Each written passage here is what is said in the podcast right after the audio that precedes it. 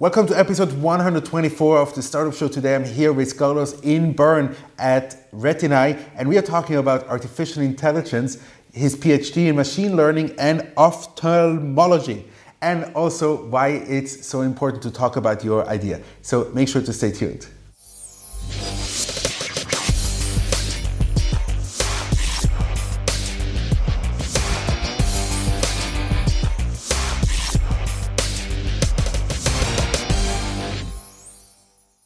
Welcome to episode 124 of the Startup Show. Today we are here in Bern, the capital of Switzerland, and I'm very excited to meet with a medtech, health tech, whatever you want to call it, startup here in Bern. So, Carlos, welcome to the show. It's a great pleasure to have you here. You know, as usual on the Startup Show, the entrepreneurs get about a minute and a half to introduce themselves to my audience. So we all know, especially the investors out there, um, who is actually sitting with me here today. My name is Carlos Ciller. I'm co-founder and CEO of RetinAI Medical.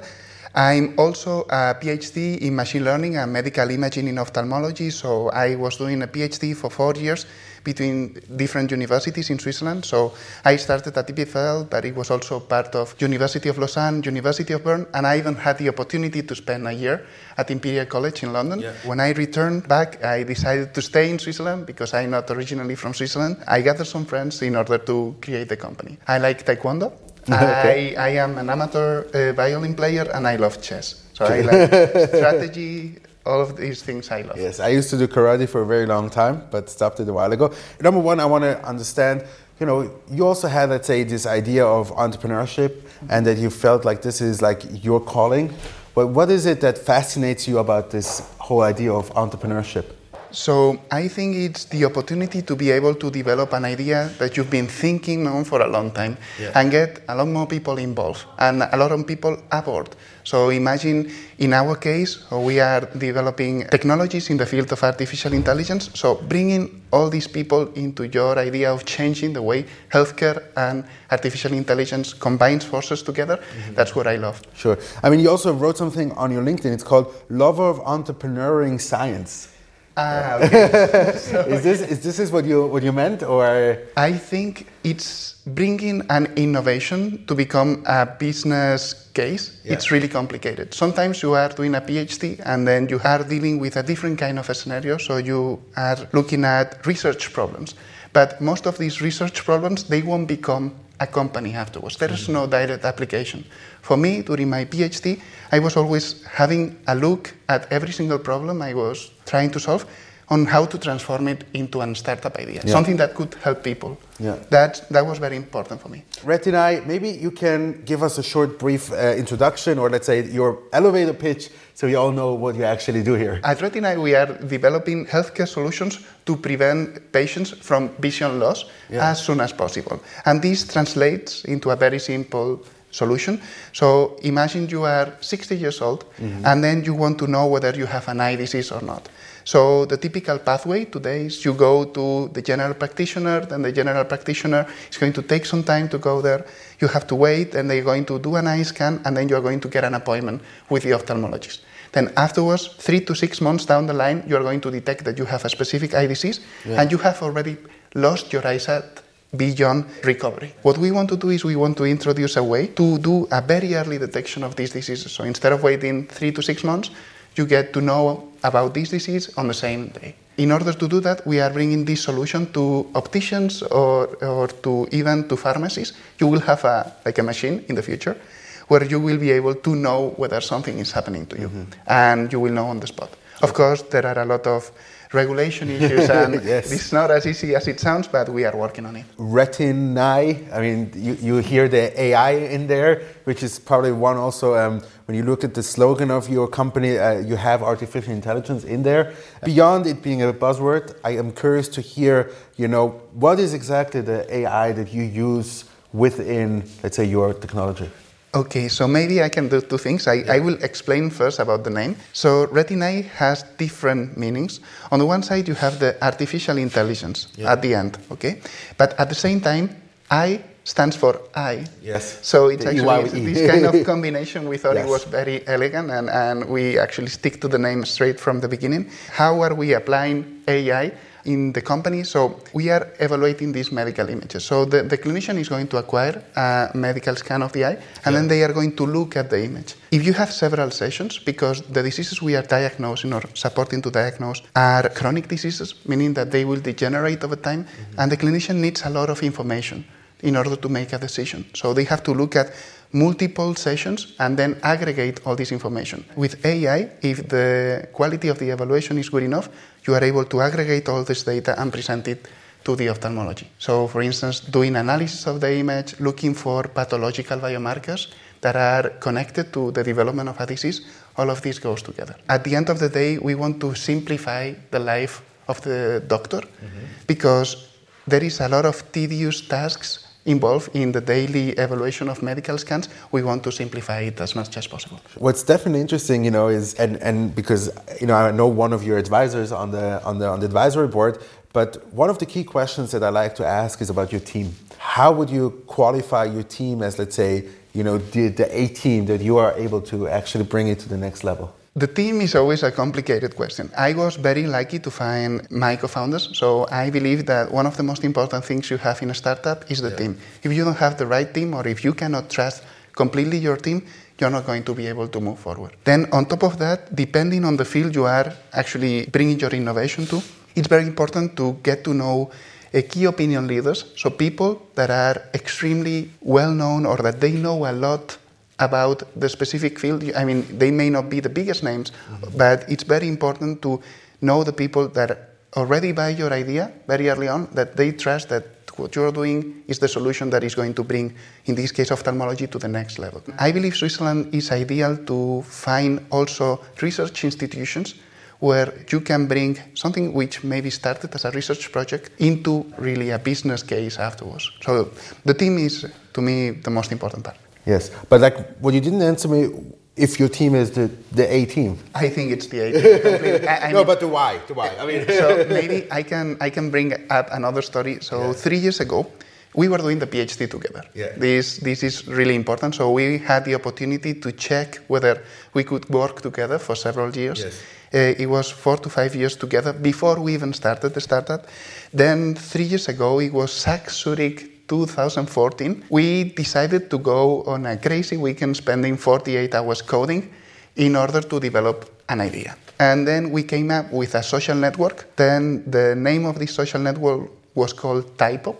And it was a geolocalized anonymous message board, meaning that you, let's say that we are here, then you actually write a text message, and then the next person who comes to this location is going to be able to see that text okay. message. And this text message is going to vanish over time. And then the idea would be that only the most important messages stay. And then we, we had a very complicated 48 hours where we endured a lot of challenges and where we solved a lot of issues. We even made it to the final, and then we realized we could work together. Right. And that we were, even if we came from similar backgrounds, we were complementary. So the way we are and the way we face problems is complementary, and that is ideal.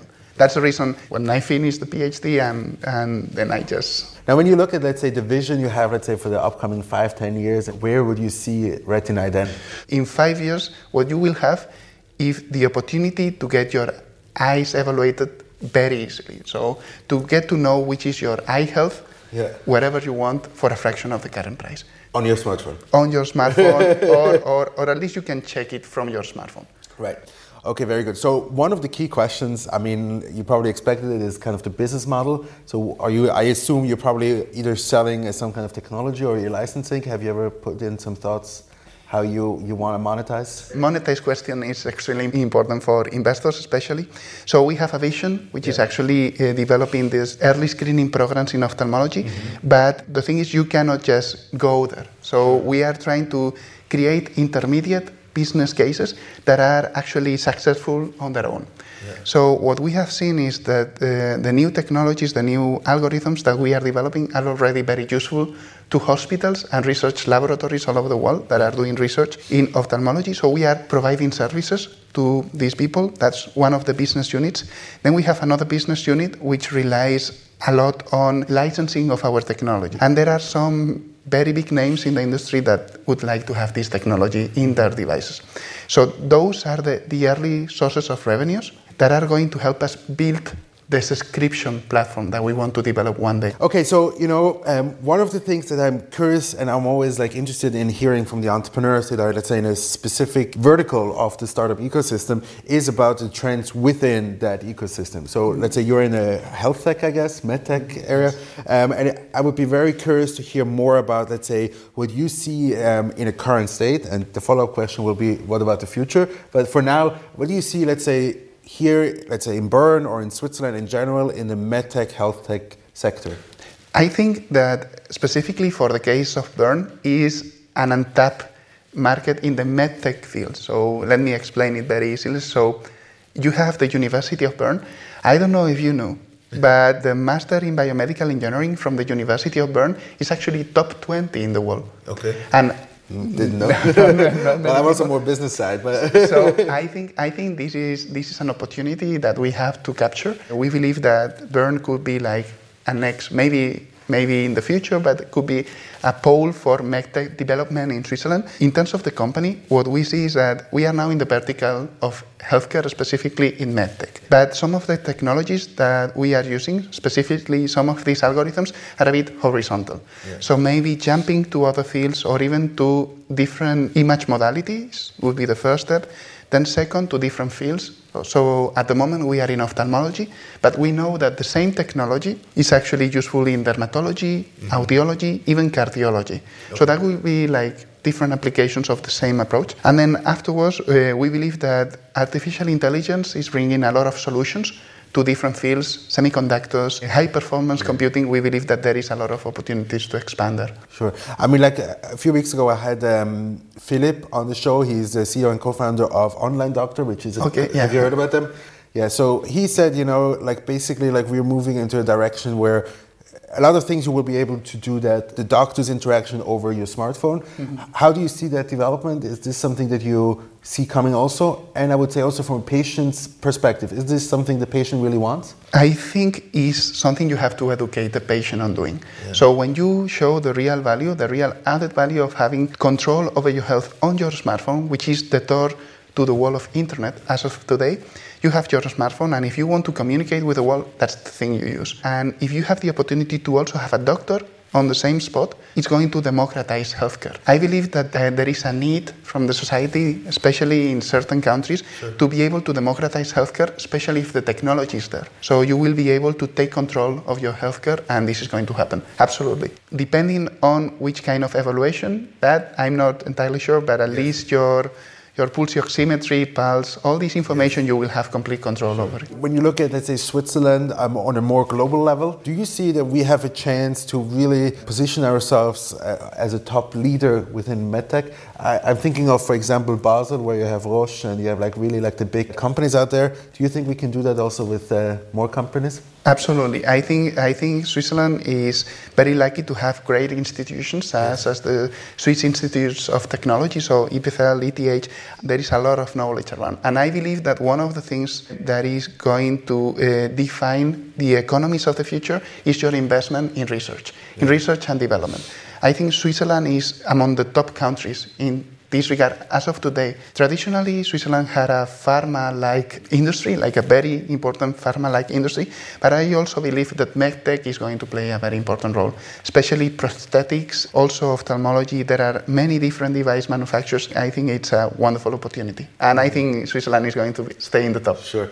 When we take it back a little bit to Switzerland, uh, you won VentureKick, a significant amount of uh, money. Sounds like a lot of money, but if you think of it long term, it's probably not enough. But still, I would like to hear a little bit more about your, let's say, how was the process of winning it, like from the moment you applied till you got it, but also like, you know, post winning, was there any kind of like help or uh, do you feel like this was actually something that added value to your startup beyond, let's say, the finances? I think what VentureKick is providing mostly is the opportunity to show yourself to show what you're doing and why it's important and relevant to somebody. The process, I, I think it's very helpful. It's, it's a great initiative in Switzerland. For us, there was a very big difference between the second uh, and the third. So the first venture kick happened one year ago, more or less. Mm-hmm. And then by then we had different ideas. So it was more or less the same, but it was not as refined. Then on the second venture kick, it was a bit tough. So when we went out, we were thinking that, okay, we are not going to make it. This was not our best presentation.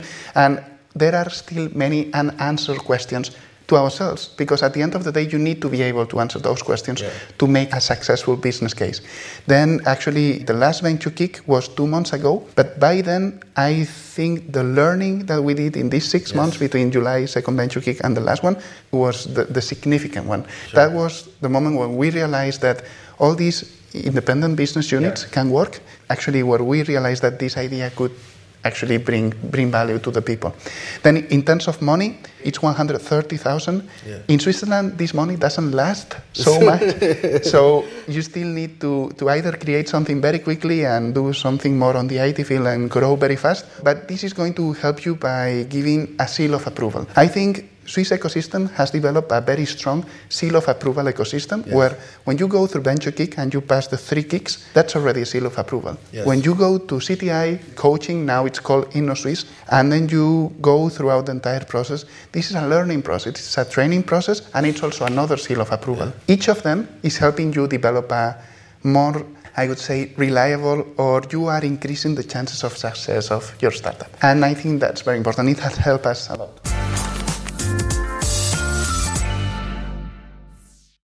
So always before the show, I post some kind of banner on various social media channels such as uh, Facebook, LinkedIn, Twitter, and even on my WhatsApp group. And I ask the audience if they have any specific question to you. So basically, the, my friend uh, Julien Weissenberg asked the following: What hardware is needed, and will it be possible to do remote diagnosis or use mostly consumer hardware one day?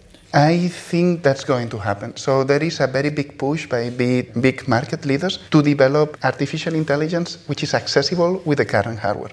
We are developing also solutions on that regard because not every single device is AI capable yeah. at reasonable time levels. So I think that in the future, device manufacturers, Google is working on that. I would say that pretty much every single device manufacturer is working on that. So within two, three years, we will, all the hardware that is going to come anew is going to have these AI capabilities mm-hmm. on the smartphone, on any device pretty much. I hope that makes sense to you. So really, I hope uh, that answers your it's, question. It's going, to, it's going to happen. So you will, be, you will, be, able to do artificial intelligence on your smartphone or to run algorithms that, to support yes. the diagnosis or all of it on your smartphone. So the first one is uh, finish the sentence. My biggest mistake as a startup is or was to not explain my idea faster to people. I was always very skeptical of telling what I think is a great idea and I want to keep it for myself and not telling to everyone to try to get their feedback because they are going to help. People are not going to steal your idea in most cases. Of course, you need to be careful with whom you talk to, but speaking to people, telling them what you think yes. of doing, this is going to help. What's your best advice for getting an investor? Just go out there, go to investors even, and don't be scared. Talk to people, tell them your idea, tell them your vision, and tell them specifically why your innovation is important. Mm-hmm. There was there, there, was a very interesting video I watched where they were relying more not so much on the what, but why are yes. you doing that? So the TED Talk, the famous TED Talk. Yes, TED Talk. Yes, so with the, with the three circles. Yes, yes, absolutely. I, you know, yeah, you yes, know. for sure. I mean, it's world famous. It's extremely important. Tell them why what you're doing is important, yes. and they will buy it. How did you get your first paying client? It was actually a contact from within my network during the PhD, yeah. and then we convinced them that we would be able to do something that by the time we were not able to do, but they said, okay, I don't know if it's going to work, but I'm going to vouch for you. So let's try. And then it turned out to, to work. Okay, very good. Uh, what's the most important characteristic in a team member? I think is proactivity. And that they want to push the whole idea forward. I think you need all this kind. Optimism is important, but the most important thing is to work on whatever is not working and to to make sure you solve this issue and you move forward. Mm-hmm. So proactivity, I would say. Um, and the last one for this Q&A, um, how do you foster excellent communication in your team? It's a bit sort of a relationship. Yes. So when you are in a relationship, it's very important to, whenever there is a problem, you talk about it yes. straight away. You need to tell everyone what's working and what is not working. And it has to work on both sides, so sure. for the good things and for the bad things. And I think that's the best way to keep your team focused and, and make sure that everything works properly.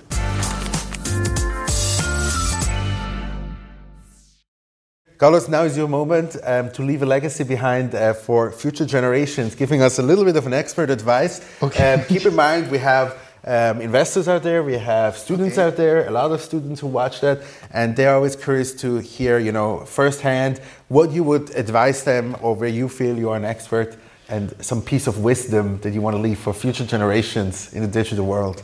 Okay, so I think I would like to give an advice to especially people who want to start a company or that they are thinking of starting a company. I think it's very important that you look for the right team and that you let yourself be helped. So you need to find this group of people that you can trust completely. So trust is the most important thing within the team that they are going to help you develop your idea. I think it's really important and talk about it and don't get married to any idea. So you may think it's really important. Sometimes it's really difficult. So you want to make something work, but just keep a channel open, yeah. just to, to listen to advice even from your own team members. This is going to be very helpful. And this is most likely going to to make you iterate in a better idea and most likely maybe into a, a startup or a successful startup. So, Carlo, thank you very much for being thank on you. the show today. I really appreciate it. Thank you. Uh, thank you very much, everybody who tuned in today to episode 124 of the Startup Show. Have a great day.